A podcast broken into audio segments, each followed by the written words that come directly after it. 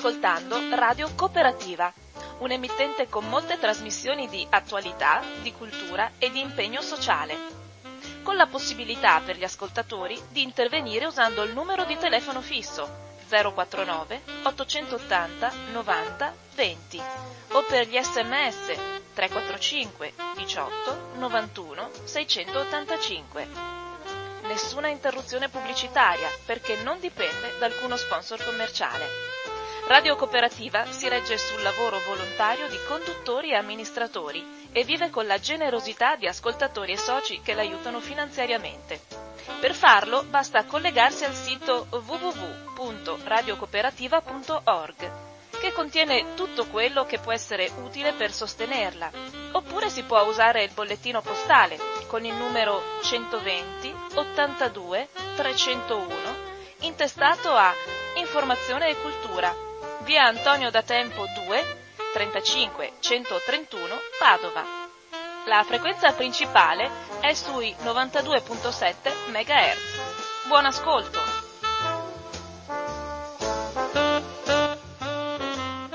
Un cordiale buongiorno a tutte le persone sintonizzate su Radio Cooperativa. Eh, non andiamo dietro soltanto alla, alla, notizia di giornata, andiamo dietro anche all'impegno concreto operativo per quanto riguarda salvare la terra e salvare il nostro ambiente. E quindi forse qualcuno sarà anche stanco di sentirla, ma guai a noi se rinunciamo a capire che ci gioca la nostra vita e la vita di tutti gli altri. Guai a noi se continuiamo a fare gli scettici, gli indifferenti e quelli che se ne fregano pur di fare i soldi. Guai a noi. Allora, con me oggi c'è un testimone che si chiama Tita Fazio.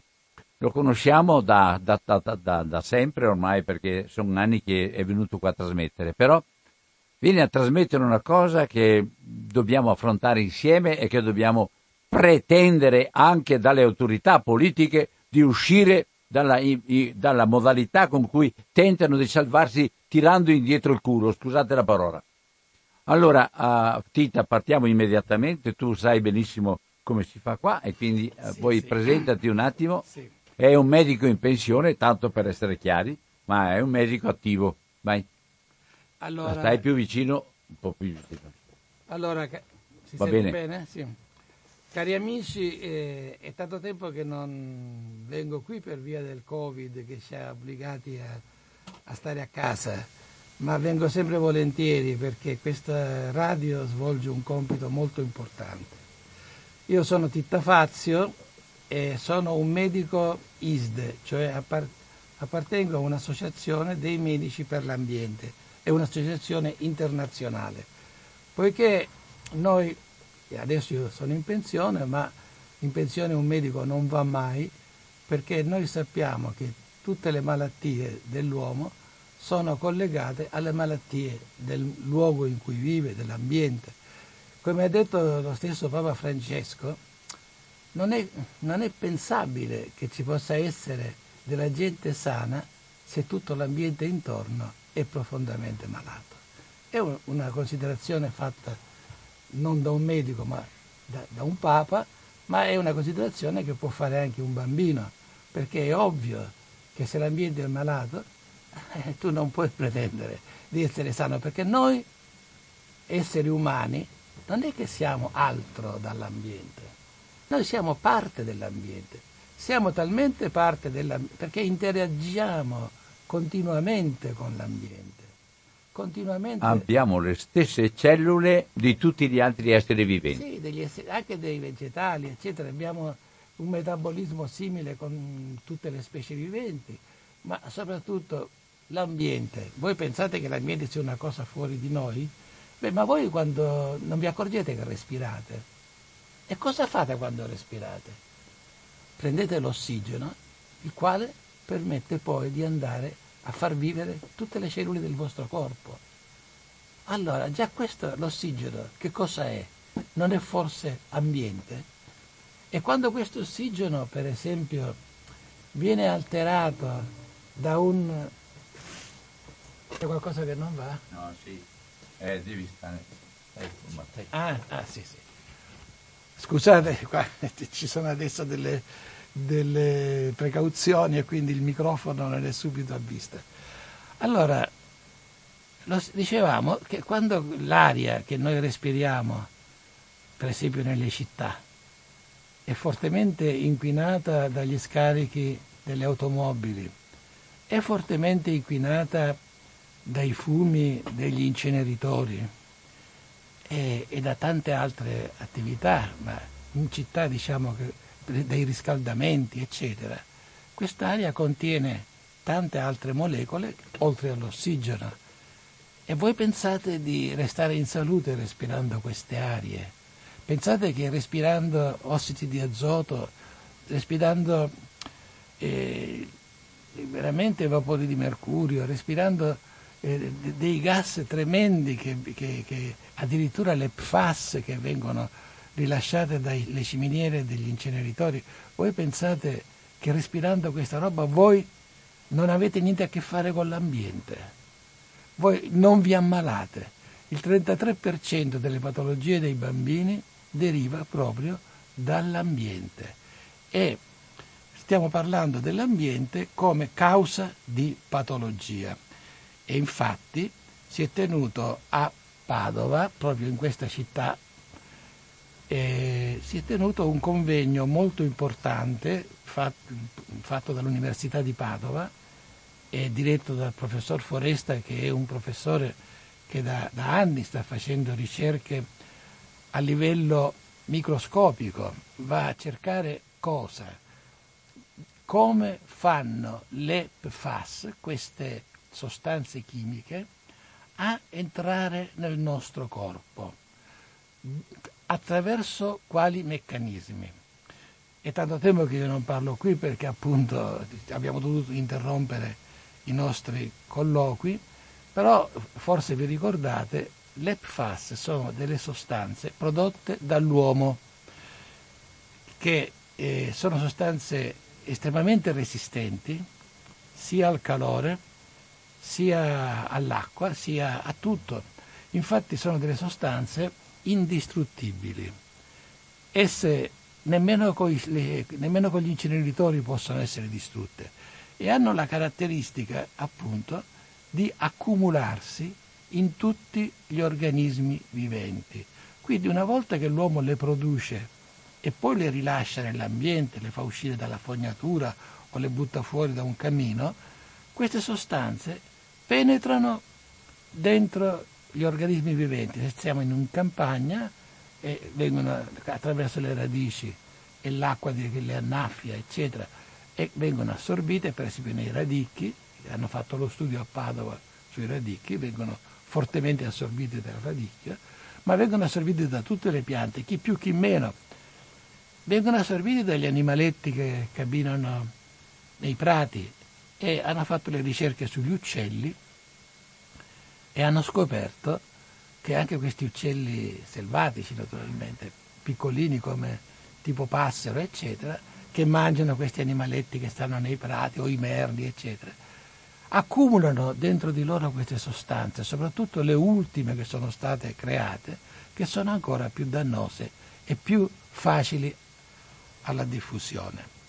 Vi, rendete conto che per esempio, una cosa che non sapete, non ve la ricordate, io ve lo devo dire perché stiamo riprendendo questo dialogo, altrimenti qualcuno che accende la radio oggi dice ma che cosa vuol dire PFAS? PFAS sono sostanze perfluoroalchiliche, sostanze in cui nelle molecole sono stati sostituiti degli atomi di idrogeno con de- molecole organiche con atomi di fluoro. E e si fanno queste molecole, queste sostanze, perché hanno delle caratteristiche.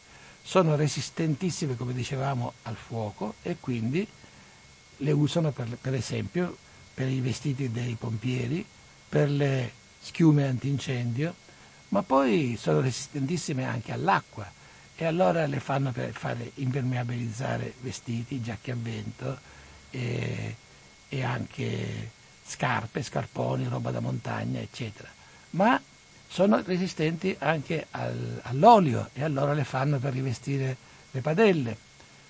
Eh, però eh, sì, siamo, siamo tutti contenti adesso che abbiamo le padelle non aderenti, è un'ottima cosa, non si dice di no.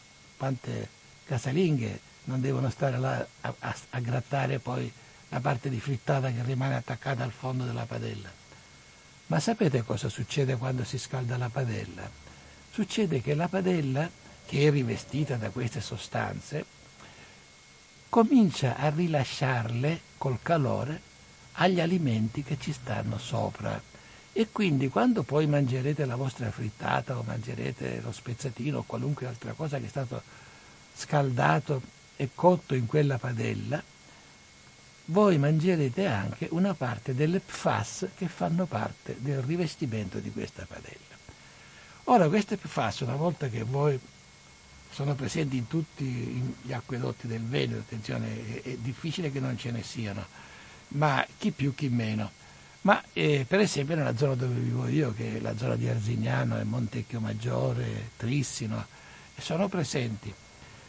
E quando noi per esempio diciamo ma sono presenti in modesta quantità, per esempio 60 nanogrammi, beh 60 nanogrammi, se noi pensiamo alle, cose, alle misure che, di peso che usiamo noi nella vita normale, nel, misuriamo in chili, in, mezzo, in ettogrammi, in, in, grammi, ma mai in milligrammi, milligrammi magari qualche, qualche, qualche medicina in milligrammi, ma i nanogrammi sono una misura molto più piccola dei milligrammi, perché dopo i milligrammi, mil, con mille punti di distacco, abbiamo i microgrammi e sotto i microgrammi, con mille altri punti di distacco, abbiamo i nanogrammi. Ora voi vi renderete conto che queste sostanze agiscono patologicamente sul nostro corpo e su quello degli animali e delle piante in una misura talmente piccola che è difficile, non sono visibili ovviamente a occhio nudo e ci vogliono delle analisi dei, dei laboratori veramente fatti bene per poterle trovare sia nell'acqua che nel sangue delle persone. Quindi, una volta che queste sostanze poi voi le avete messe dentro il vostro corpo, bevendo un bicchiere d'acqua, per esempio, e avete bevuto 30 nanogrammi di PFOA, per esempio, sono moltissime queste sostanze che sono state create dall'industria. Attualmente ne sono state create più di 5.000, ma eh, quelle che vengono usate sono una trentina per il momento, ma quelle che sono state studiate sono poco più di 2, 3 o 4. Pensate un po', su 4.000 che naturalmente vengono continuamente immesse poi nel mercato. E non è che prima di metterle nel mercato vengono fatti esperimenti se queste sostanze possono far danno alla salute. Gli unici esperimenti che si fanno sono se funzionano, cioè se sono impermeabili, se respingono l'olio, se respingono il calore, ma poi eh, pensate che eh, però se non, non, fanno gli esperimenti se fanno male agli animali, se fanno male all'uomo, e quindi le rilasciano. Pensate che loro che colpiscono l'uomo soltanto con dei nanogrammi, ne sono state vendute nel Veneto solo nel 17 103 tonnellate per l'uso soprattutto delle concerie, delle cartiere, ma anche di altre fabbriche. Ecco, queste sostanze una volta usate, intanto rimangono impregnate, come abbiamo detto prima, della padella negli oggetti che vengono prodotti e quindi poi man mano che si lograno anche le giacche a vento, le scarpe, e piano piano si consumano, ma quel, quel, quel po' di consumo, quel, quella polvere che si forma man mano finché un oggetto, una giacca si lisa si, e poi alla fine viene anche buttata e va a finire poi dove? Nell'immondizia e, e con tutti i suoi PFAS. E dall'immondizia dove va? In discarica, con tutti i suoi PFAS. E dalla discarica dove va? Nel percolato, perché le discariche sapete che per 30 anni continuano a bollire dentro, anche quando sono chiuse, e producono dei liquami. E questo percolato è pieno, pieno, pieno di PFAS. Allora con l'autobot li andiamo a prendere e dove le buttano? Le buttano nel, di nuovo nel depuratore, ma il depuratore non le depura e quindi, perché non le può filtrare, e quindi così come le buttano nel depuratore, tale e quale vanno a finire Dove? Nei fiumi, nell'acqua, nelle rogge. E da lì ricomincia il ciclo. Se li mandano negli inceneritori finiscono nell'aria e da lì poi cade nei terreni, viene respirata dalla gente e va nel territorio. Un, un essere umano, quindi, quando assume con gli alimenti o con l'acqua, perché anche gli alimenti abbiamo detto le contengono, quando assume le PFAS non è che il giorno dopo le liquida, le butta fuori, no? Si agganciano le cellule. Si, si, praticamente restano nel nostro organismo dai 4 ai 7 anni. Allora io bevo oggi un bicchiere d'acqua che mi dà 30 nanogrammi di PFAS, ma naturalmente non è che poi smetto di bere, berrò più tardi, berrò, berrò domani, berrò dopodomani. Bene, siccome io l'indomani non le ho buttate via, non, ho, non è come se uno per esempio si ubriaca una sera, beve troppo vino, fa una tossicosi, vomita, sta male, c'è il mal di testa, però in due o tre giorni l'organismo si depura da sé. L'organismo sa depurarsi dall'alcol, sa depurarsi da tante sostanze tossiche, perché altrimenti non saremmo qua. Ha imparato in milioni di anni, gli organismi hanno imparato a pulirsi dentro. Ma queste cellule che non esistono in natura, le abbiamo costruite noi, noi uomini pazzi, soltanto per l'avidità di guadagno, bene, queste cellule nel nostro corpo restano dai 4 ai 7 anni. Voi vi immaginate cosa succede? Bene, quello che succede è che se si accumulano nel corpo di una donna per anni e anni, perché vive in un posto dove l'acqua è inquinata da PFAS, mangia delle verdure, della frutta inquinata da PFAS, le uova mangia le uova o la carne, pensate al latte, la, la, la mucca, noi, noi, noi berremo un litro e mezzo di acqua al giorno, ma una mucca beve 100 litri, 100 litri di acqua, la stessa acqua inquinata che bevono gli uomini, e poi fa il latte, e poi fa il vitellino, e il vitellino durante la gestazione assorbe, perché dovete sapere che purtroppo queste sostanze microscopiche attraversano la placenta e vanno a finire nell'embrione, non soltanto del vitellino, che poi lo avrà nel sangue per tutta la vita e anche perché beve il latte della sua mamma, ma anche negli esseri umani. Le, do- le donne che hanno, abbiamo detto, assorbito queste fasi in tanti anni, cosa succede quando aspettano un bambino? Se hanno queste, sang- queste fasi nel loro corpo, attraverso il sangue passano all'embrione, alla placenta, queste, queste sostanze. E queste sostanze interferiscono, hanno una caratteristica, sono state studiate e si sa, interferiscono con gli ormoni. Che sono gli ormoni? Sono quelle sostanze che regolano, regolano lo sviluppo del nostro organismo e il funzionamento del nostro organismo e quindi lo regolano fin dal momento in cui l'embrione è concepito. E allora c'è, per esempio, sappiamo che il testosterone, che è l'ormone maschile, la mamma lo dà a questo embrione, il quale lo assorbe e dentro di sé comincia a costruire le parti embrionali dell'organo maschile. Un organo maschile che man mano si sviluppa in questo embrione che è maschio e che poi, sempre nel programma genetico che hanno le nostre cellule, continuerà a svilupparsi nelle varie fasi della vita, man mano che compaiono i caratteri sessuali secondari, e poi da uomo la barba e il testicolo che si forma, gli spermatozoi e la capacità quindi poi di fecondare un ovulo e di avere un figlio. Ma se noi invece, se noi invece abbiamo, eh, abbiamo nel sangue il PFOA, se la mamma ha il PFOA nel sangue, che è una delle fasi di cui abbiamo parlato, questo PFOA va a inserirsi in tutti i recettori, immaginate sono i punti di ingresso dove entrerebbe l'ormone nelle cellule, ci si va a piazzare lui perché assomiglia molto all'ormone testosterone e anche all'ormone femminile. lui si va a piazzare dentro l'ingresso, dentro questi fori, questa porosità della cellula che, che servono per assorbire, per ricevere l'ormone e li tappa. Quindi la quantità di testosterone che arriva a questo punto alla, a, alla, alla, alla cellula dell'embrione è molto minore di quella che dovrebbe arrivare. A questo punto tutto il processo di costruzione della, della, del sesso maschile e degli, organi riproduttivi, riproduttivi viene alterato. E questo bambino nasce già con dei problemi a questo livello.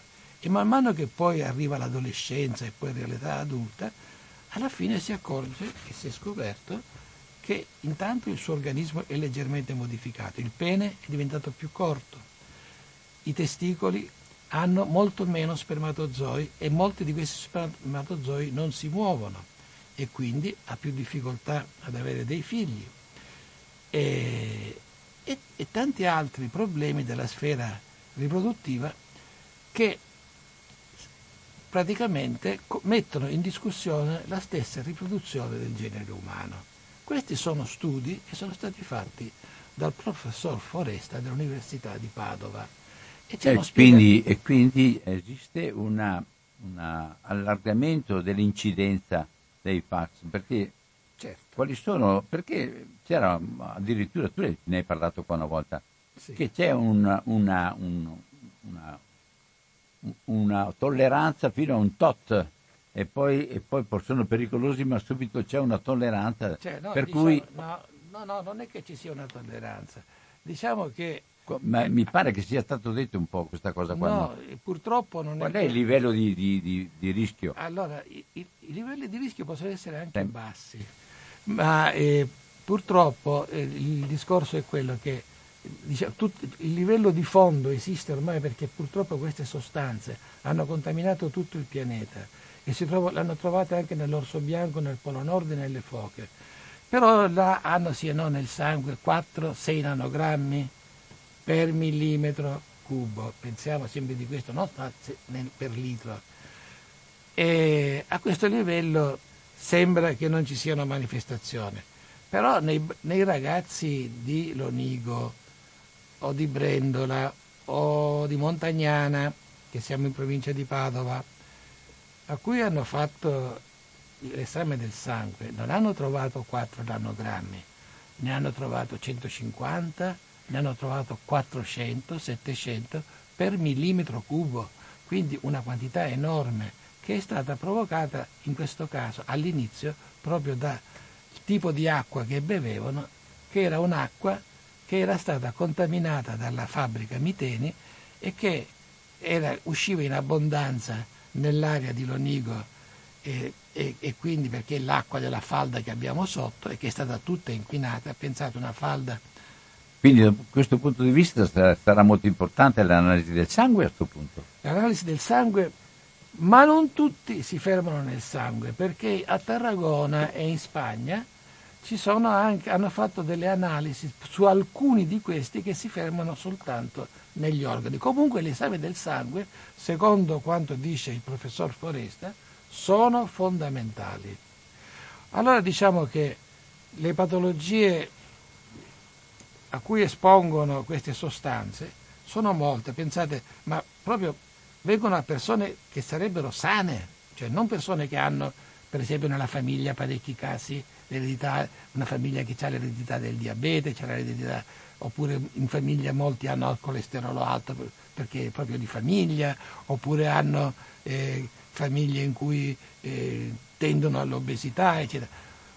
Oppure quelli che non fanno sport, quelli che fumano molto, certo questi qui eh, hanno altri motivi per ammalarsi, ma in realtà una persona sana che non fuma, che non è obeso, che ogni mattina si fa un'oretta di footing per, per, per, per far circolare bene il sangue, per ventilarlo, eccetera. Non dovrebbe avere a 40 anni un infarto o un ictus, non dovrebbe restare paralizzato per il resto dei suoi anni a 40-45 anni, perché è una persona sana. Se va dal dottore e gli fa le normali analisi del sangue che si fanno, il colesterolo, beh, troverà forse un pochino di colesterolo, ma poco, ma quello Ma gli dirà, guarda, lei sta bene, lei sta facendo una vita sana, non ha motivo di preoccuparsi, guarda che lei, se continua così, camperà fino a 90 anni. Invece a 40 anni questa persona improvvisamente comincia a riscontrare che è salita la pressione. Allora va dal medico e dice guarda, io, io ho lo smartphone con cui faccio le gare, le, le mie passeggiate ogni mattina, mi segnala che mi sarà, la, mi sarà la pressione. Allora il medico lo guarda, gli fa le solite analisi, ma ovviamente non fa quelle della ricerca delle PFAS, dice guardi sì, lei ha un po' di colesterolo, comunque la pressione le do una medicina per la pressione. E invece non sa quel medico, perché ai medici non, lo, non hanno fatto i corsi di aggiornamento e di formazione, che se avesse cercato dentro il sangue di quel suo paziente sano la, la, la presenza delle PFAS, le avrebbe trovate. E cosa fanno in questo caso le PFAS? Attivano, attivano le cellule che provocano la coagulazione del sangue. Noi abbiamo delle cellule nel nostro corpo che quando ci facciamo un taglio, quando abbiamo un'emorragia, immediatamente fanno, accorrono e creano un sistema di, che tappa la ferita, chiude l'uscita del sangue e ci salva dalle emorragie. Le piastrine. Le piastrine. Se non avessimo le piastrine, noi moriremmo dissanguati prima o poi. Basta che uno si leve un dente, l'emorragia non finirebbe mai. Mai, nemmeno se sì, dovreste tenerci sopra qualcosa che lo tiene chiuso, ma appena questa cosa non c'è più, continuerebbe. Quindi le piastrine sono importantissime per la nostra vita. Ti fai un taglietto e continuerebbe a sanguinare per, per, giorni, per giorni e per giorni, fino a che non, oppure anche le donne che hanno le mestruazioni, eh, che buttano il sangue, ma poi non, non, non, finirebbe più. E quindi una volta avute le mestruazioni morirebbero dissanguate. Questo non succede grazie a un sistema intelligente di cui ci ha fornito la natura che di fronte a un fenomeno come un'emorragia attiva subito le piastrine, le quali provvedono attraverso vari meccanismi a saldare, diciamo così, quell'uscita, quella ferita e quindi a salvare dall'emorragia. Cosa producono le piastrine? Questo è stato scoperto dal professore Foresta e dai suoi collaboratori, perché hanno guardato attraverso i microscopi.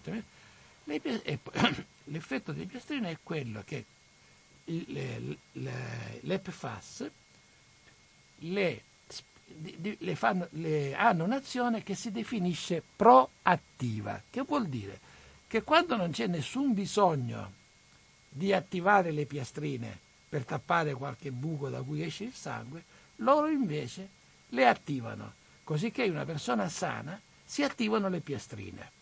E quando le piastrine si attivano in una persona, una persona sana, che succede?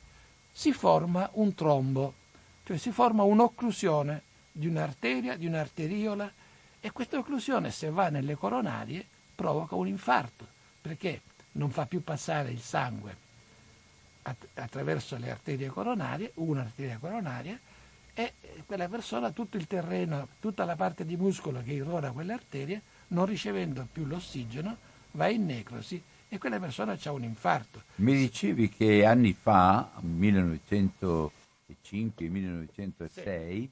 si è verificato questa uh, scoperta un pochino da un punto di vista epidemiologico certo, che, certo, della, zona, certo. della zona di cui stiamo parlando in, eh, rispetto alle altre zone aveva un numero di infarti nettamente superiore. Vuoi parlare un attimo? Sì, certo. Allora, è successo che eh, nel, nel, 2000, nel, nel 2013, grazie al CNR e non agli studi e dalle raccomandazioni che erano state fatte a livello internazionale alla Regione Veneto, anche a tutte le regioni italiane, di fare delle analisi sulle acque perché a livello internazionale avevano scoperto che c'erano delle fabbriche che producevano queste sostanze e avevano scoperto attraverso indagini epidemiologiche che queste sostanze producevano degli strani effetti o perlomeno erano sospettati di produrle. Allora c'è stata eh, nel 2013 finalmente il CNR le ha trovate nelle acque nostre, proprio a Trissino e poi tutto in giù e e allora l'associazione dei medici per l'ambiente, quella a cui io appartengo, ha fatto un'indagine epidemiologica e ha paragonato eh, le popolazioni, le, le, le, diciamo, le, cartelle che si fanno Istat di morte dell'area dove era più contaminata, perché sono state, che sarebbe chiamata zona rossa, l'Onigo e giù di lì, con un'area del Veneto che invece non era stata contaminata dall'acquedotto. E cosa è il risultato? Il risultato che in quell'area contaminata erano aumentati i casi di diabete ed erano aumentate le morti per diabete. Erano aumentati i casi di infarto anche nei giovani ed erano aumentati i casi di ictus cerebrale, ma addirittura il doppio rispetto alla media regionale. Immaginate che uno, quando ha un ictus, può, può, morire sul colpo o restare un povero paralizzato che non parla, non cammina, o, cioè, è, è, un disastro, una condanna a vita. Ah, eh, che c'erano più preeclampsie, la preeclampsia è una patologia che colpisce le gravide, abbiamo 8 milioni di donne gravide a livello mondiale e nelle zone dove c'era questa cosa, queste donne gravide erano in aumento rispetto alle altre zone. Ancora i bambini che avevano la malattia de, de, de, che li fa stare dell'attenzione, non potevano più stare attenti più di 10 minuti e poi irrequieti, iperattività. Ancora osteoporosi, c'erano casi di osteoporosi in ragazzi di 17 anni, è impossibile pensare che ragazzi di 17 anni possano avere l'osteoporosi, cioè significa che le, le ossa sono tutte tarlate, che possono fare una frattura da un momento all'altro.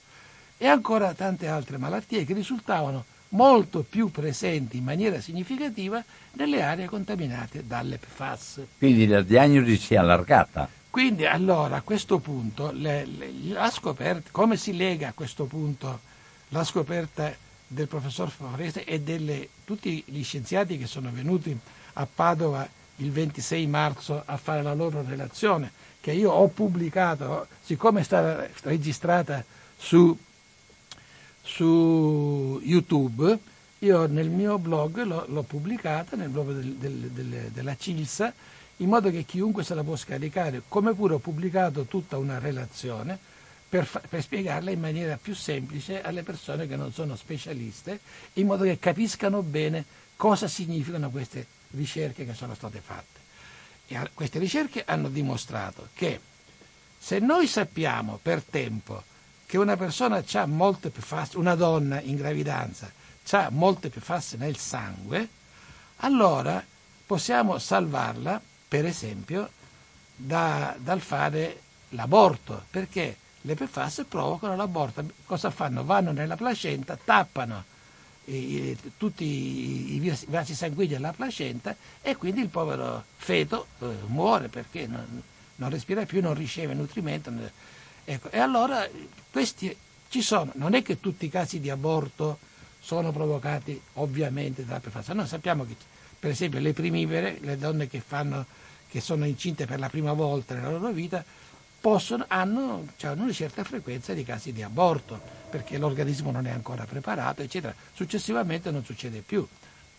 E anche la mia mamma, prima che nascessi io, ha avuto un caso di aborto e per me è stata una fortuna perché sono nato io anziché quello che mi precedeva. Però, vabbè, questo è l'aborto. Quindi eh, eh, noi sappiamo però che alcuni aborti sono provocati dalle PFAS, anche in donne sanissime anche in embrioni che sarebbero sanissimi e che quindi non dovrebbero esserci questi aborti spontanei. Fa, noi sappiamo anche attraverso le ricerche che se individuiamo per tempo queste persone possiamo salvare il feto e avere un bambino e possiamo salvare queste donne dall'aborto, come le possiamo salvare dalla preeclampsia, che è una patologia che porta una pressione altissima e può farle, ed può essere anche mortale. Non solo, ma siccome anche in gravidanza eh, le, la, succede che alcune PFAS non solo ci sono quelle che agiscono sulle piastrine, ma altre agiscono sulla vitamina D e bloccano la vitamina D nel feto e quindi mettono nel feto già a rischio fin dalla nascita perché non si consolidano bene le ossa e poi c'è il motivo per cui dopo quando hanno 17 anni queste ragazze, hanno l'osteoporosi perché le loro ossa assorbono meno calcio di quello che dovrebbero assorbire, in quanto le loro ossa sono state condizionate fin dallo stato embrionale dalle presenze delle PFAS. Quindi è importantissimo sapere se una donna che deve avere un bambino ha o non ha le PFAS nel sangue. Noi ci saremmo aspettati che, sapendo questo, la, la Regione Veneto avesse messo tra i protocolli diagnostici, che si dà, quelli per, per la prevenzione della gravidanza, che vengono effettuati da tutte le donne che aspettano un bambino, avesse messo subito la ricerca delle PFAS, perché co- sapendo questo è possibile prevenire tante patologie sia della mamma che del feto, del bambino che nascerà. Con, Abbiamo con, detto con le... quali mezzi si, posso, si, può prevenire? Sì, si può prevenire. Ma come? come? Eh, per esempio, se parliamo della riduzione del testosterone, noi possiamo senz'altro aggiungere eh, del testosterone eh, attraverso delle flebo, eccetera, e, sal- e salvare l'embrione dalla mancanza. Allora questo embrione non avrà più quei difetti sulla riproduzione e quindi da grande non avrà la possibilità di diventare addirittura sterile, non avrà il pene più corto, non avrà i testicoli che, che hanno meno, meno spermatozoi degli altri, perché siamo intervenuti in tempo. Lo stesso per quanto riguarda le ragazze che potrebbero, gli embrioni. Per questo che... in particolare sarebbe importante l'analisi del sangue allora. Per, non è importante, è fondamentale. Senza questo esame del sangue il medico non può sapere che medicine dare. Per esempio. Quindi non c'è una campagna su questo. La campagna la stiamo facendo solo noi del movimento No PFAS, ma chi dovrebbe fare invece seriamente un'azione di prevenzione per impedire che tanti bambini nascono già precondizionati, che gente giovane, come parlavamo di quello che faceva lo sport e non aveva nessuna malattia e fa invece una paralisi perché fa un ictus cerebrale che non dovrebbe farlo, eh, oppure fa un, un infarto, beh, queste sono cose che si possono benissimo prevenire, perché sapendo che quella persona che si è presentata dal medico e ha detto che aveva la pressione alta e il medico ha fatto le normali analisi e ha detto va bene, prenda una medicina contro la pressione, un diuretico o qualcos'altro, beh, se lui avesse saputo che quella persona aveva l'EPFAS, gli avrebbe dato anche un'aspirinetta. È una medicina semplice, sul mercato l'aspirinetta si dà a tutti quelli che rischiano di fare le trombosi. Ma per il medico non, quel suo paziente non rischierebbe di fare le trombosi perché una persona sana non ha problemi, che, non ci sono segni che lo porterebbero a questo. Invece i segni sono le PFAS che ha nel sangue. E allora noi potremmo fare prevenzione. Ma pensate un po', se, se due giovani sposi vogliono, vanno al consultorio familiare dicendo dateci istruzioni, vogliamo sapere se la nostra prole sarà sana o non sana, cosa dobbiamo fare, abbiamo voglia di avere dei bambini, cosa dobbiamo fare per essere sicuri che questi bambini non abbiano delle patologie gravi, eccetera, se si devono fare delle analisi oppure prendere delle precauzioni. Che atteggiamento c'è adesso in zona delle donne, delle mamme, de, di quelle che hanno una, una acuta responsabilità e anche una forte, da una parte paura, ma anche una de- decisa volontà di affrontare questa tematica? E guarda, purtroppo devo dire che... La Perché ho visto che c'era una polemica che il, la regione è stata costretta, non ha pubblicato i dati. Ah, beh, è sì, stata sì, costretta sì. A, a, per la sentenza certo. del TAR. Guardate, Vuoi spiegare un attimo? Sì, intanto diciamo che la pandemia del Covid praticamente è, è calata come una, una coperta che ha nascosto tutto. Però prima del Covid ci aveva pensato la regione Veneto. Perché? le ULS sono andate dappertutto a predicare che, come abbiamo detto prima, che non ci si deve allarmare, che, che se, se, uno comincia ad avere dei problemi basta andare dal suo medico e lui gli saprà dire cosa deve fare e, e invece no, non lo sa. eh, e così via. Quindi pensate che eh, eh, le, le, donne non sanno, le donne che devono, le, le, una, una, giovane sposa non sa cosa va, a cosa va incontro, va incontro a un parto alla cieca, a una gravidanza alla cieca, se non sa quanti, se dentro il suo sangue ci sono o meno e in che quantità. E così anche il suo ginecologo la manda alla cieca perché non è stato formato per sapere che ci sono delle patologie specifiche che sono prodotte esclusivamente dall'EPFAS. Lui sa tutte le altre motivazioni per cui può venire un aborto spontaneo, ma non sa questa. Non gliel'hanno detto, non l'hanno formato. E così non hanno formato il medico di base e non hanno formato il pediatra, il quale quando nasce il bambino non gli fa le analisi de, dell'epifase, perché già anche sul neonato, pigliandolo in tempo, si possono evitare tanti problemi, perché man mano che si sviluppa il, bambino e, e, che cresce, possiamo dargli delle, delle medicine e delle sostanze che permettono di attenuare perlomeno i danni ricevuti come embrione. Allora diciamo che è importante questo esame. Allora noi pensavamo che fosse invece non solo questo esame non è stato incluso, lo dico, non è stato incluso negli esami previsti per la gravidanza, ma addirittura se un cittadino va dal suo medico e chiede che gli venga prescritto questo esame, il medico aprirà le braccia e gli dica mi dispiace, la regione non mi consente di prescriverle questo esame. Allora il cittadino dice va bene, pazienza, andrò a farlo a pagamento mi dica dove sono i laboratori. I laboratori sono due, si trovano a Verona, però non è consentito a nessuno accedere a questi laboratori. Possono accedervi soltanto quei, quelle persone che vivono nella zona rossa e che con una ricerca che sta facendo la regione che dovrebbe durare dieci anni eh, sono stati scelti per misurare il sangue ogni due anni in modo da vedere come va la ricerca. A tutti gli altri cittadini del Veneto questo accesso è precluso. Allora molti hanno chiesto, eh, si sono anche meravigliati, dice, ma come è un esame così importante? Una signora che è anche un avvocato ha mandato una bella lettera al responsabile della sanità del Veneto, al funzionario, chiedendo di, saper, di, di poter accedere a questi esami.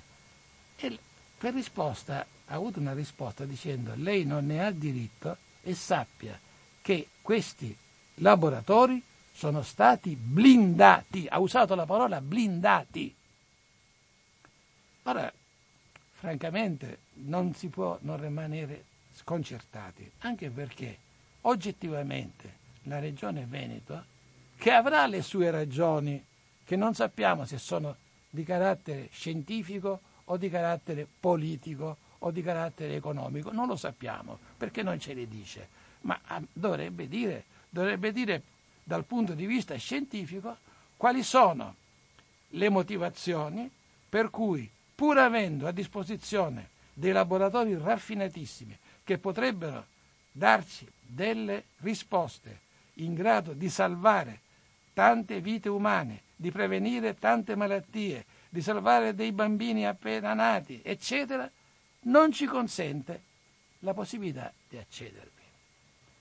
È una cosa di una gravità enorme ed io ritengo, io questo l'ho detto ieri, ieri abbiamo fatto una grossa manifestazione a Vicenza, al Tribunale, dove oggi si deciderà finalmente la, se procedere o meno contro dieci responsabili dirigenti di quella fabbrica, la Miteni, che ha creato questo grande disastro inquinando le acque, eccetera.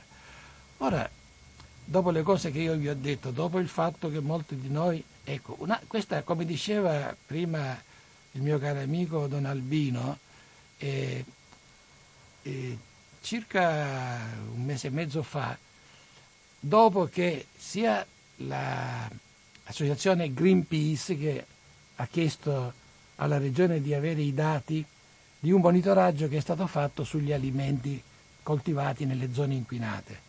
sia di, delle mamme di Lonigo che avevano fatto la stessa richiesta, la regione aveva risposto picche, così come risponde picche sulle analisi del sangue, ha detto noi queste, i dati di questa ricerca non ve li diamo.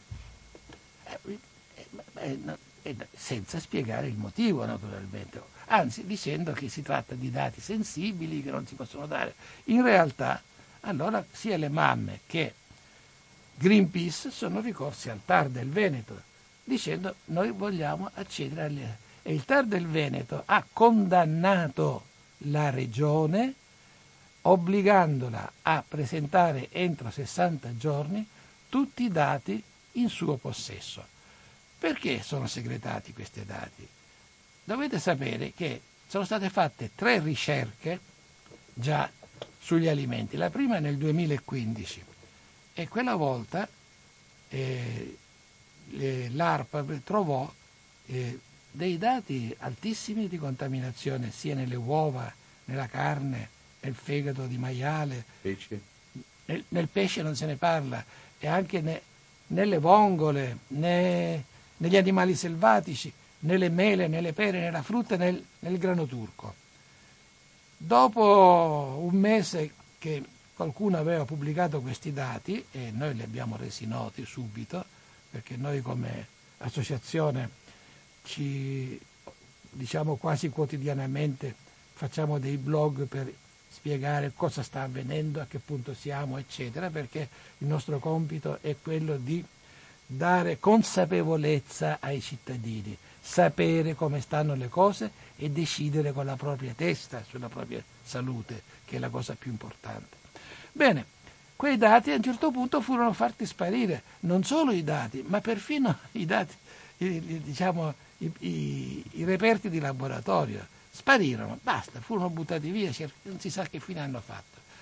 Dopo fu fatta una seconda ricerca dall'Istituto Superiore di Sanità, il quale scoprì ma fu una ricerca un po' parziale, e secondo noi anche con parecchi difetti, ma malgrado questo dimostrò che quei, quei agricoltori e quegli allevatori che mangiavano nella zona rossa i prodotti del loro lavoro avevano una quantità doppia o anche molto superiore di PFAS nel sangue del resto della popolazione che invece viveva e che magari stando nello stesso paese mangiava anche lei una parte di questi, ma non come loro che ovviamente la mangiavano quotidianamente. È chiaro, se uno produce le uova, produce la carne, produce il latte e il formaggio, se li mangia, non è ogni giorno perché mangia il suo naturalmente. Quindi dimostrò che gli alimenti e, e, e, poi fu trovato negli alimenti che effettivamente contenevano queste sostanze, che gli alimenti, come l'acqua, trasmettevano eh, agli esseri umani le PFAS. Ci siamo detti, beh, allora immagina che sia dato, stato dato l'ordine ai veterinari delle ULS di analizzare le derrate, perlomeno quelle che vengono dalle zone sospette, prima di essere mandate al mercato per dare sicurezza. Invece no, invece no. Quando noi andiamo al, al mercato eh, troviamo della merce su cui c'è scritto Italia. Ma è stata prodotta dove? Per caso a Lonigo, per caso è stata prodotta a Brendola, dove sappiamo che i terreni sono più inquinati? Non si sa, non si sa. A meno che non si tratti di negozi di prodotti bio dove scrivono dove vengono prodotte le merci. Ma eh, noi, quindi la maggior parte, il 99% de, dei cittadini del Veneto, quando va al mercato acquista delle merci su cui non sono stati effettuati i controlli di un'eventuale presenza delle PFAS. E diciamo che il problema quindi si allarga. Diciamo che io se voglio fare una se per esempio quella coppia di cui abbiamo parlato prima che è andata al consultorio dove le hanno detto che però le analisi non le può fare, quindi non può sapere niente di quello che succederà a un eventuale bambino che, che, che loro faranno, se questa qui dicesse ma vabbè, ma almeno ci dite quale frutta, quale cosa dobbiamo evitare di mangiare, al consultorio desolati allargeranno le braccia, non sappiamo nemmeno questo. allora che consultorio familiare è se non mi può dare nemmeno questo? Cioè, non possiamo darvele perché la regione non ha provveduto né a eliminare i cibi inquinati dal mercato né perlomeno a fare Ma un marchio. I prodotti che vengono eh, coltivati e poi venduti girano indisturbati dovunque? Dappertutto. E, quindi, e, quindi, il territorio del Veneto, da questo punto di vista, rimaniamo, rimaniamo tutti... Certo, ma voi pensate che sulle vongole, che si coltivano, come sapete, nella laguna di Venezia, quale, alla quale arriva il fiume Brenta e, e, e arrivano tutti gli scoli del, del, distretto conciario di Arzignano. 9 milioni di litri al giorno di questi scoli. Arrivano dopo un lungo percorso sulla pianura, eccetera.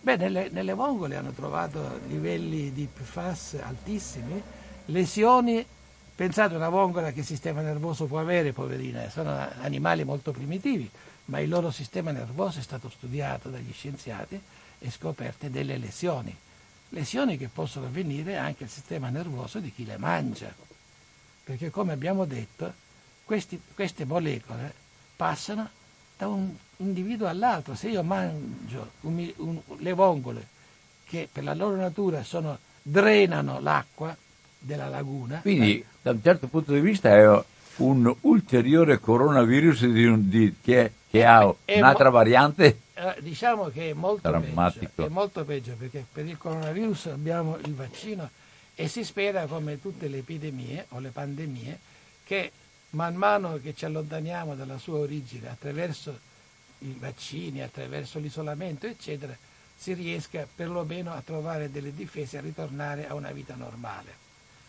Ma, e, e, e poi il coronavirus si manifesta subito. Viceversa, come dicevo prima, queste molecole killer che entrano subdolamente nei nostri organismi, negli organismi di tutti gli esseri viventi, passando dall'uno all'altro. Il pesce grosso è più contaminato del pesce piccolo perché mangia gli altri pesci, i quali trovano le fasi magari nelle alghe perché i fiumi arrivano e le, portano nelle alghe. Però il, il tonno, o se soprattutto è un tonno molto grande, Tita. Stiamo finendo? Dai, no, stai, stai, ah, sì. Il tonno, se è un animale, io ho ancora altri sette minuti per fare la conclusione. Questo per l'una, dopo andiamo l'una e mezza, ma per prendiamo le telefonate anche, eh? Ah, certo, sì, sì. sì. Ah, si vede che è da tanto sì. che non rivieni in, tanto che non che vieni in radio ecco, cooperativa. Sette minuti. Ma, ah, però adesso che hai fatto un discorso molto, molto pesante, molto duro, eh, qualche prospettiva, sia perché come, come popolazione prendiamo una posizione, diamo delle, delle indicazioni certo, che certo. cosa fare, sia anche per vedere che tipo di prospettiva in vista di un, di un cambiamento di, di, atteggiamento, perché mi pare di capire che siamo ancora dentro alle ah, secche, certo, alle secche di, rimpalla, di rimpallarsi responsabilità, allora, ma non troviamo risposte, mi pare. È una sensazione o è, o è una realtà? Allora, abbiamo noi da parte nostra molte domande e molte idee da proporre ai cittadini. Da parte della Regione Veneto ha fatto anche un recente corso per gli studenti spiegando le PFAS, noi quando andiamo a scuola non solo le spieghiamo, ma diciamo cosa si può fare per cercare di, cercare di diminuire il danno o di eliminarlo. E soprattutto si tratta di fare delle azioni in questo momento, delle azioni sociali. Allora voi che apriamo il telefonato? No, l'ultima cosa. Sì, vai. Cioè noi vi, vi, perché sono venuto a parlare alla radio? Perché oltre quello che io posso fare individualmente, noi possiamo farlo collettivamente. E non si tratta di azioni partitiche, per cui noi agiamo contro Tizio o Caio perché è di quel partito o di un altro partito. Si tratta di azioni politiche in senso molto positivo perché chiediamo alle istituzioni di responsabilizzarsi, ma le istituzioni che finora ci hanno risposto picche si responsabilizzano soltanto se il movimento è talmente diffuso nei cittadini e l'indignazione si è diffusa perché si sentono esposti loro malgrado a gravi rischi, se questa eh, conoscenza e consapevolezza dei rischi a cui sono stati abbandonati diventa generalizzata, cioè se voi singole persone vi rendete conto che bisogna agire, bisogna agire, non è più tempo di starsene lì a guardare dalla finestra, non è più tempo di dire beh, ma sì, forse no, perché i dati scientifici del rischio a cui si va incontro quando vengono assorbite queste molecole sono ormai assodati, sono pubblicati e noi abbiamo pubblicato il tutto quanto il convegno di Padova perché noi non vi raccontiamo storie che potete andare a vedere nel, nel sito di internet Cilsa Cilsa che è quello dove noi pubblichiamo queste, questi dati. Abbiamo pubblicato la registrazione reale degli interventi nonché la spiegazione per quelli che non essendo medici magari hanno bisogno di qualche dato per capire meglio. Quindi la, la nostra ricetta è siate, e lo diciamo anche agli studenti i quali si stanno attivando, ai giovani che si stanno attivando, siate cittadini attivi, perché certe persone politiche che avrebbero il dovere di aiutarci non si muovono se non sentono che stanno mettendo a rischio la propria carega. E questo è l'unico modo democratico, civile, in difesa della nostra salute che possiamo utilizzare. Chiedere, andate dal vostro medico e chiedete, voglio fare gli esami del sangue per sapere se ho l'EPFAS. Andateci e se lui vi risponde che non può farlo, chiedetegli perché, siate insistenti, fatelo in massa, andate dal, dal, presidente della ULS e chiedete perché non permette queste analisi. Andate a rompere le scatole a tutti quanti fino a quando non saranno costretti a rispondervi. Però se ve ne state a casa e non lo fate, non vi risponderanno mai. Adesso, adesso, adesso, hai fatto il pistolotto finale. Eh, certo. Andiamo alle telefonate. 049 880 90 20 non è un pistolotto, eh è una cosa, è, è, una, appello, è, una, è una, responsabilità. Certo. Sì, è una grande responsabilità. 049 880 90 20, siamo già entrati con le telefonate. È pronto? Eh, buongiorno Don Albino, sono Enrichi. Ciao Enrichi. Cioè, a questo punto beh, mi rallegro di essere nato molto prima de, dell'invenzione dei FAS. Almeno non dico Rocco Siffredi, ma vabbè, buttiamola a sorridere perché è meglio così.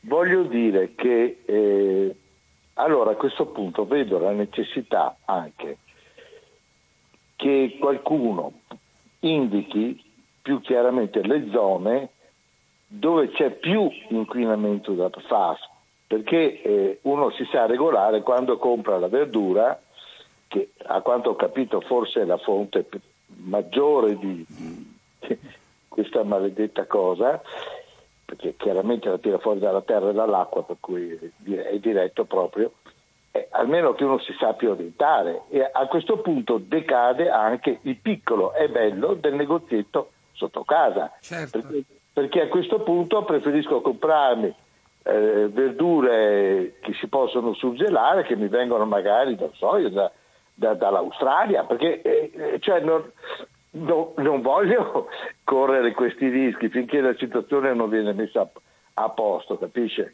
E, e, ma proprio appunto se qualcuno può fornire, il, oltre a tutte le azioni che lei giustamente ha eh, sollecitato a fare, e adesso questa pandemia è un po' difficile, ma insomma magari passato il grosso si potrebbe vedere di iniziare, io aderirei certo, di pubblicare, chiedere a qualcuno che pubblichi le zone a maggior inquinamento, a parte quelle straconosciute negli immediati dintorni del Vicentino, ma eh, ho paura che qua in pianura padana, in provincia di Venezia, Padova, Verona, eh, ho paura che siamo proprio tutti messi male. Eh. Va bene. E anche il pesce, allora mi dica lei, non è meglio comprarsi quello surgelato che viene dall'Atlantico. Oh, Grazie. Eh, se, sì, probabilmente eh, se si riesce a sapere da dove vengono i cibi e forse si può evitare quelli che vengono dalle zone inquinate, però attualmente no, nessun cittadino e a parte chi, come dicevo prima, chi va nei negozi bio dove è obbligatorio scrivere da che parte vengono, però guardate, anche se scrivono da che parte vengono, eh, per quanto riguarda il bio, non vengono fatti gli esami sulle PFAS, nemmeno dal, da, dai negozi bio, perché quando hanno stabilito il regolamento non, non, erano, non, non le conoscevano. Quindi eh, eh sai cioè, soltanto... C'è una tecnica particolare per la, l'analisi del FAS, quindi ci vogliono dei laboratori specializzati. Ci sono già, infatti... Sì, hai detto, hai detto eh, prima, certo, i due sì. laboratori di Verona, hai certo, detto. Sì, sì, ci sono laboratori che hanno... Ma che è, un, è un'analisi... No, un sì, procedimento tutto suo. Prendendo dei campioni puoi sapere in giornata se, se, se questo campione arriva un camion eh, al mercato di Verona con, dei, so, con delle zucchine, prendi una cassetta di queste zucchine, prendi due o tre campioni, fai le analisi e sai in giornata se queste zucchine Ma sono... per quanto riguardava il sangue, anche lo stesso per il sangue? Per il sangue si fa in giornata, vai là, ti fanno un normale prelievo come quando ti fai la glicemia o ti fai un sì. qualunque esame, ma eh, eh lo puoi fare nella tua ULS perché non è detto che tu debba andare a Verona. E la ULS lo spedisce. Eh, lo spedisce a Verona e là te lo fanno. In, in, in, in, pochi minuti è fatto l'esame del sangue per le PFAS perché hanno dei sistemi molto, molto avanzati adesso come lo fanno per l'acqua no?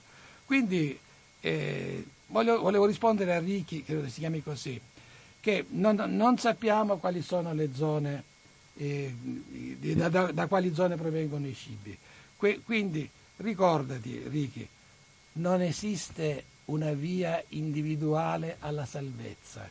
Noi siamo ambiente, se l'ambiente è malato, e in questo caso lo è perché è, è pieno di PFAS, noi dobbiamo innanzitutto chiudere i rubinetti e quindi dire che si facciano quegli atti di bonifica per impedire che da, dal distretto conciario questa roba continui filtri che emettono servono e Filtri, nessun filtro riesce a bloccarli, nessuno.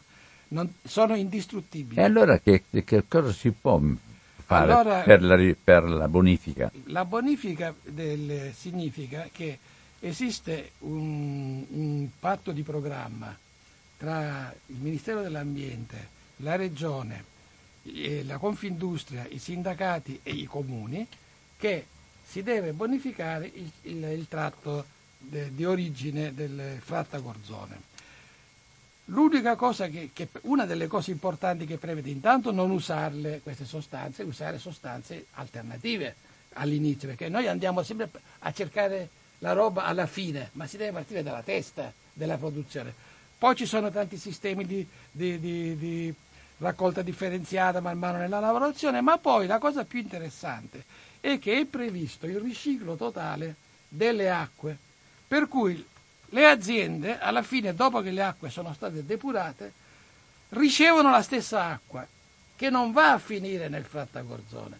Cioè il, il, il sistema, intanto, fino a quando non vengono eliminate con una legge internazionale queste sostanze, perché prima o poi bisogna che ci sia, è quella di impedire che vadano a finire nell'ambiente. Quindi se loro le usano, dovrebbe, come prevedono questi progetti, dovrebbero usarle in un ambiente sigillato in cui poi gli scoli vengono raccolti a parte, non buttati in fognatura e inertizzati in vetroresina, eccetera, in modo da non sciogliersi nell'ambiente. Quindi il problema è che il primo punto è che queste sostanze, attraverso il riciclo, che è uno dei punti fondamentali che ci raccomanda l'Europa, la, guardate che significa raccolta differenziata, significa che ogni passo della lavorazione io riesco a recuperare materiali che non sono nocivi. Ogni passo della lavorazione, se uso materiali nocivi che però non dovrei, ma allora ancora non, non, posso sostituirli, devo farlo a scatola chiusa e recuperare lo scolo, non permettere che vada a finire in fognatura. Alla fine l'acqua che esce dal depuratore, se è depurata, deve ritornare alle aziende e non andare a finire nei fiumi, per sempre. Questo è il sistema che noi pensiamo. E non si pensi che bruciandoli negli inceneritori abbiamo risolto il problema come vogliono bruciare i fanghi di, di Arzignano nell'inceneritore di Venezia o in, nella quarta linea di Padova di cui si sta parlando adesso. No? Beh, perché in America hanno dimostrato che gli attuali inceneritori non sono in grado di bruciarli, quindi escono come entrano, nel fumo e vengono nei nostri quartieri. E quindi guai, guai a fare la quarta linea del, è, è, un disastro perché li diffonde a tutti quanti, tutto il quartiere viene inondato da queste sostanze, perché dimostra... A New York c'era uh, nel, nel, nello stato di New York... Sai, sai che la, la, casa dei Beati Custodi di Pace in zona allora? Eh, eh, ci siamo, ci siamo, siamo vicini. E quindi un maggiore ragione per pregare che, che, che vengano fermati. Io oggi dopo... Quindi non, non, non, non passano soltanto attraverso l'acqua, ma passano anche attraverso l'aria. Certo. Allora, è stato dim- allora eh, vi racconto un breve episodio. Negli Stati Uniti eh, c'era un inceneritore nello stato di New York la, della società Norlight, la quale bruciava le, le schiume eh, antincendio che sono piene piene di, di, di PFAS. Cosa successe? Che un professore di un college che era lì vicino, insieme ai suoi studenti, ha fatto una ricerca. Ha andato a raccogliere il terriccio in tutta l'area, fino al quartiere dove, che era limitrofo, diciamo, e ha scoperto che era pieno pieno di PFAS e poi in base alla direzione del vento ha scoperto proprio che da dove veniva, veniva poi hanno, chies- hanno individuato che veniva dal, dall'inceneritore.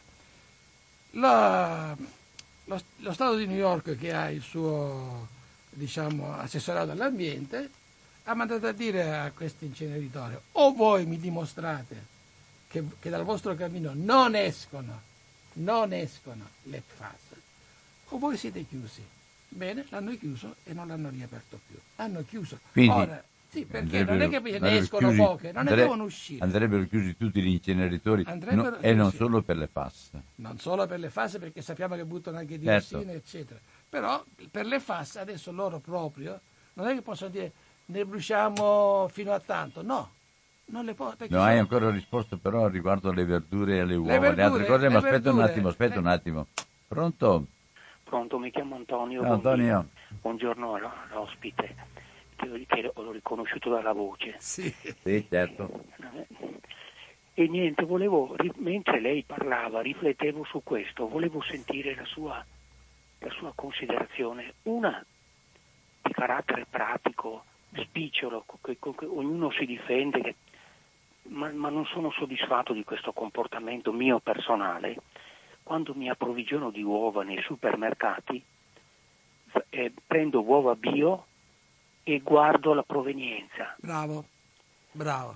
Non so se tra parentesi c'è scritto Verona, no, io no. mi posso affidare. No, non, non lo so. affidare affatto perché una parte larga della pianura veronese è, è, è, è sicuramente inquinata. Eh, no, io le trovo sempre nei negozi bio, ma c'è scritto Belluno, allora, allora lì siamo in alto. Spero, ecco, spero che non ecco, siano poi, contaminati. Poi le faccio una considerazione di carattere generale, sì. tipo quella che lei ha detto andate dal medico e chiedete l'esame, fate pressione certo. sulle autorità perché le contraddizioni scoppino. Esatto. Allora io le volevo dire questo. In un'intervista ad una giornalista tedesca o, o, diciamo, o americana, perché avevo un nome che finisse in Baum, non, non lo so, l'altro giorno ho sentito, questa eh, avvertiva del pericolo dell'autocrazia, cioè demo- le democrazie sono in difficoltà e anche in Europa, vedi Polonia, Ungheria e fuori Europa, ma anche mm, fuori Europa, mm, penso al presidente americano precedente, penso a Johnson, adesso non so se sono appropriati i paragoni, a Putin, ad Erdogan. Se io democraticamente non posso accedere alle informazioni e mi si dice che sono eh, coperte da segreti in varie vicende ultime, sia a livello europeo e sia anche da quel che ha detto lei, che gli esami che io possa fare sulla PFAS, ne succede una sfiducia completa nelle, nelle istituzioni. Ognuno si richiude in sé e cerca la soluzione personale, per sfiducia nel razionale istituito.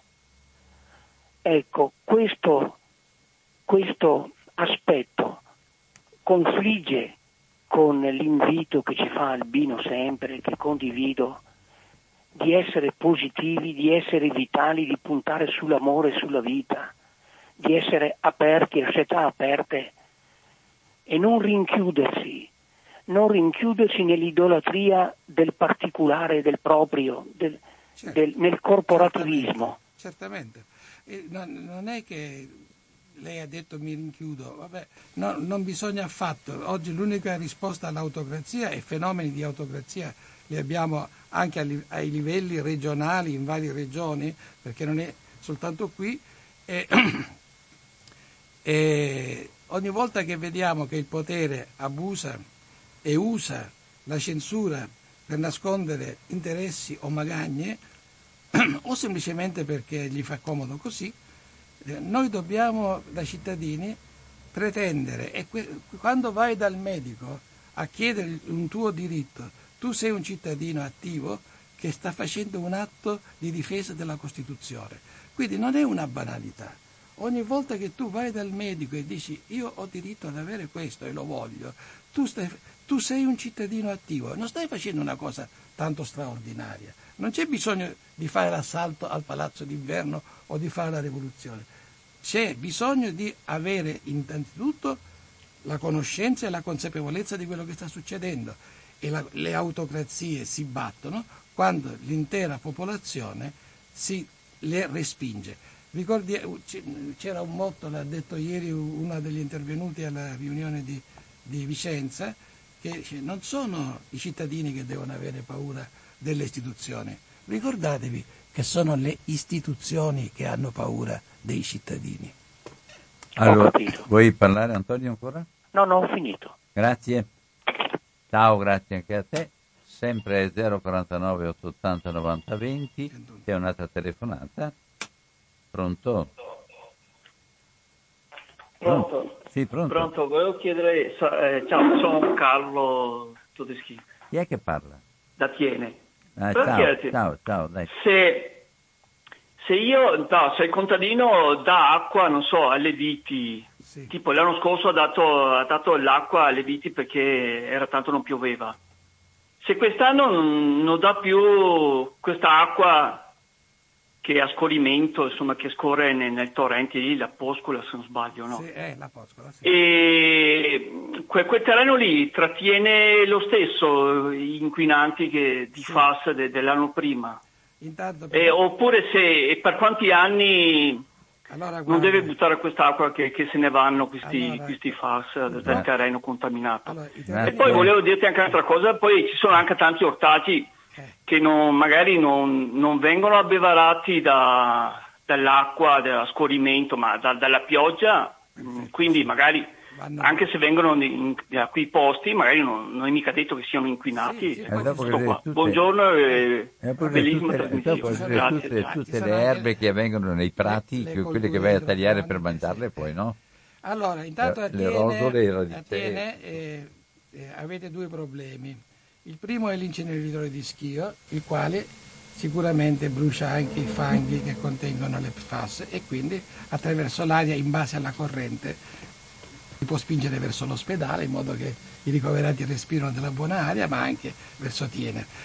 Il secondo problema che avete è che è stata autorizzata un'azienda del posto a fare trattamento rifiuti e quando si fa il trattamento rifiuti dopo un po' ci si scopre che nell'acqua di Tiene, che non ha niente a che vedere col Poscola che scorre da Trissino in giù, sono comparsi eh, le PFAS. Quindi eh, diciamo che prima, la prima regola era avvertire il sindaco che eh, non è possibile autorizzare delle aziende che trattano rifiuti di cui non si conosce la provenienza e, e, e, rischiano di portare in un terreno vergine come quello vostro, che non era stato contaminato ancora dalla PFAS, portarle da, per esempio dagli, da, da, depo, dai fanghi di un depuratore qualunque. No? Quindi Anche qui eh, ci vuole vigilanza, parlare con, con, con, gli amministratori comunali, far capire che è un problema della, della salubrità dell'intera zona. Quindi non sono cose, cioè, le autorizzazioni mica si possono dare così e se qualcuno le ha date con superficialità bisogna insistere, che, chiedere che si rifacciano le analisi, che venga chiamata l'ARPA, che misuri, che veda da dove vengono e così via, perché questo è importante. Poi per quanto riguarda la zona di Tiene, no, diciamo, non, non, è contaminata dalle fasi, tranne quella dove scorre l'acqua dove, che, che viene dalla zona industriale. E quindi dovrebbe essere una zona perlomeno adesso tranquilla. Il terreno se però noi continuiamo a usare acque inquinate per irrorarlo, si, si, si assorbe come una spugna ci, e ci vogliono anni perché venga dilavato dalle piogge e poi che poi la portano naturalmente nella falda sottostante, quindi da un male da, si pulisce il terreno e si inquina la falda. E, comunque è così, se, se, se siete in un terreno si può fare l'analisi del terreno, non costa nemmeno cara. Credo 100 euro, potete fare l'analisi del terreno se ci sono le PFAS o meno, così se avete anche, potete fare anche l'analisi dell'acqua, altri 100 euro, oppure della cisterna, oppure del, del pozzo, se non c'è PFAS siete fortunati, vi potete coltivare quello che volete e avete de, dei prodotti sicuramente senza PFAS. E questa la, la, noi stiamo facendo, stiamo andando in giro a proporre, poi siamo stati bloccati dal Covid, ai sindaci di fare dei mercatini zero PFAS, perché è possibile farli, avendo, avendo il certificato della, del pozzo eh, fatto dall'ARPF del contadino, eh, avendo, avendo, tutta una serie di, di, misure che si richiedono a chi viene a vendere nel mercatino rionale la, il proprio prodotto, siamo in grado di consentire la produzione di prodotti sicuramente zero PFAS. Però adesso eh, non siamo bloccati da, non ci possiamo muovere, non possiamo parlare con i sindaci, con gli assessori. Eravamo andati a Valdagno, poi non abbiamo avuto nessuna notizia. Però il sindaco, stranamente, l'assessore di Arzignano si è dimostrato molto disponibile e sta parlando con i produttori e quindi probabilmente ad Arzignano, che sarebbe la prima esperienza mondiale, potremo fare veramente un, un mercatino dove il cittadino va a comprare della frutta, della, della, della roba, anche del pane, cioè, sicuramente zero PFAS sempre 049 880 90 20 allora mettiamo insieme vari tipi di iniziativa sia a livello locale come a livello generale politico ma eh, in mano sempre alle persone che si, si decidono a fare qualcosa. Ci vuole un'azione collettiva in qualunque momento. E, ma pa- riguardo... parlare con gli altri non è difficile. Eh, andare a leggere i dati non è difficile. Si tratta eh, di una telefonata. Maria Grazia, buongiorno. Sì, buongiorno a, a te, al dottore, con gratitudine. Buongiorno. E a tutti gli ascoltatori. Allora, eh, trovo preziosa e molto, molto, sì, veramente preziosa questa iniezione di speranza che il dottore riesce a fare in una situazione come questa. Speranza, diciamo, eh, con limitazione, perché eh, speranza in qualche cosa che si possa fare per difenderci intanto noi qua come siamo. Quindi io vedrei due direzioni, quelle da percorrere, eh, una che ha l'obiettivo eh, dei politici della nostra regione e qua eh, bisogna agire a tamburo battente, insomma, perché le resistenze si sono dimostrate in campi di questo genere molto, molto, molto forti. Ma prima di tutto bisogna essere convinti anche noi. Sì. Quindi eh, lavoriamo, come il dottore ci dice, ma non posso non pensare un pochino al di là di noi, della nostra situazione generazionale, della nostra situazione territoriale. Questi, ehm, queste sostanze eh, sono dentro una circolazione che si riprodurrà infinitamente. Sempre di più. Sì, con accumulo e senza alcuna possibilità di... No, non si vede un termine, non si vede un no. termine perché pulisci una zona, cosa vuol dire pulire? Cosa vorrebbe dire ipotizzando magari il filtro capace di fermare le nanoparticelle, che è impossibile.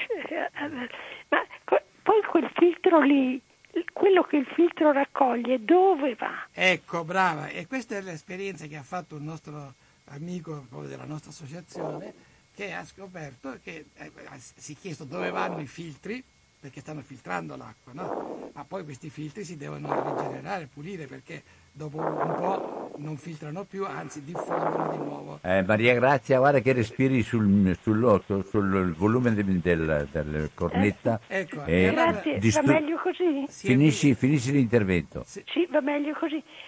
Eh, e volevo sapere, quindi questo dà la misura dell'estrema gravità della situazione. Certo, bravissima. Quindi c'è bisogno di un'azione addirittura internazionale Infatti. a livello planetario e c'è bisogno di una forte attivazione della ricerca per vedere se si può in qualche modo elaborare qualche cosa che, eh, eh che ne so, possa fermare queste sostanze in un determinato posto che, che quello sia e quello rimanga, lasciando libero tutto il resto, con tutti i rischi connessi a questo discorso sulla ricerca, che sono rischi sia sull'incertezza dell'esito, eh beh, perché, certo. ecco, sia anche su chi mette le mani su questa ricerca attraverso il finanziamento. E, e, sì, e le poltrone girevoli anche.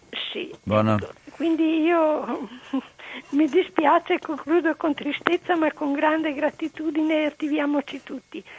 Ciao, grazie. Maria Grazia, non devi essere triste perché la tristezza è già un atteggiamento perdente noi dobbiamo fare della tristezza un'arma, un'arma naturalmente non come quelle che usano i militari, un'arma che ci deve, e, dobbiamo capire che è un nostro impegno quello di far partecipi gli altri, i nostri vicini, i tuoi parenti, gli amici, di questo problema importante. Per quanto riguarda l'azione internazionale, sappi che alcuni stati dell'Europa del Nord, come la Danimarca, la Svezia, la Norvegia, credo anche l'Olanda, si stanno già pronunciando per mettere al bando queste sostanze.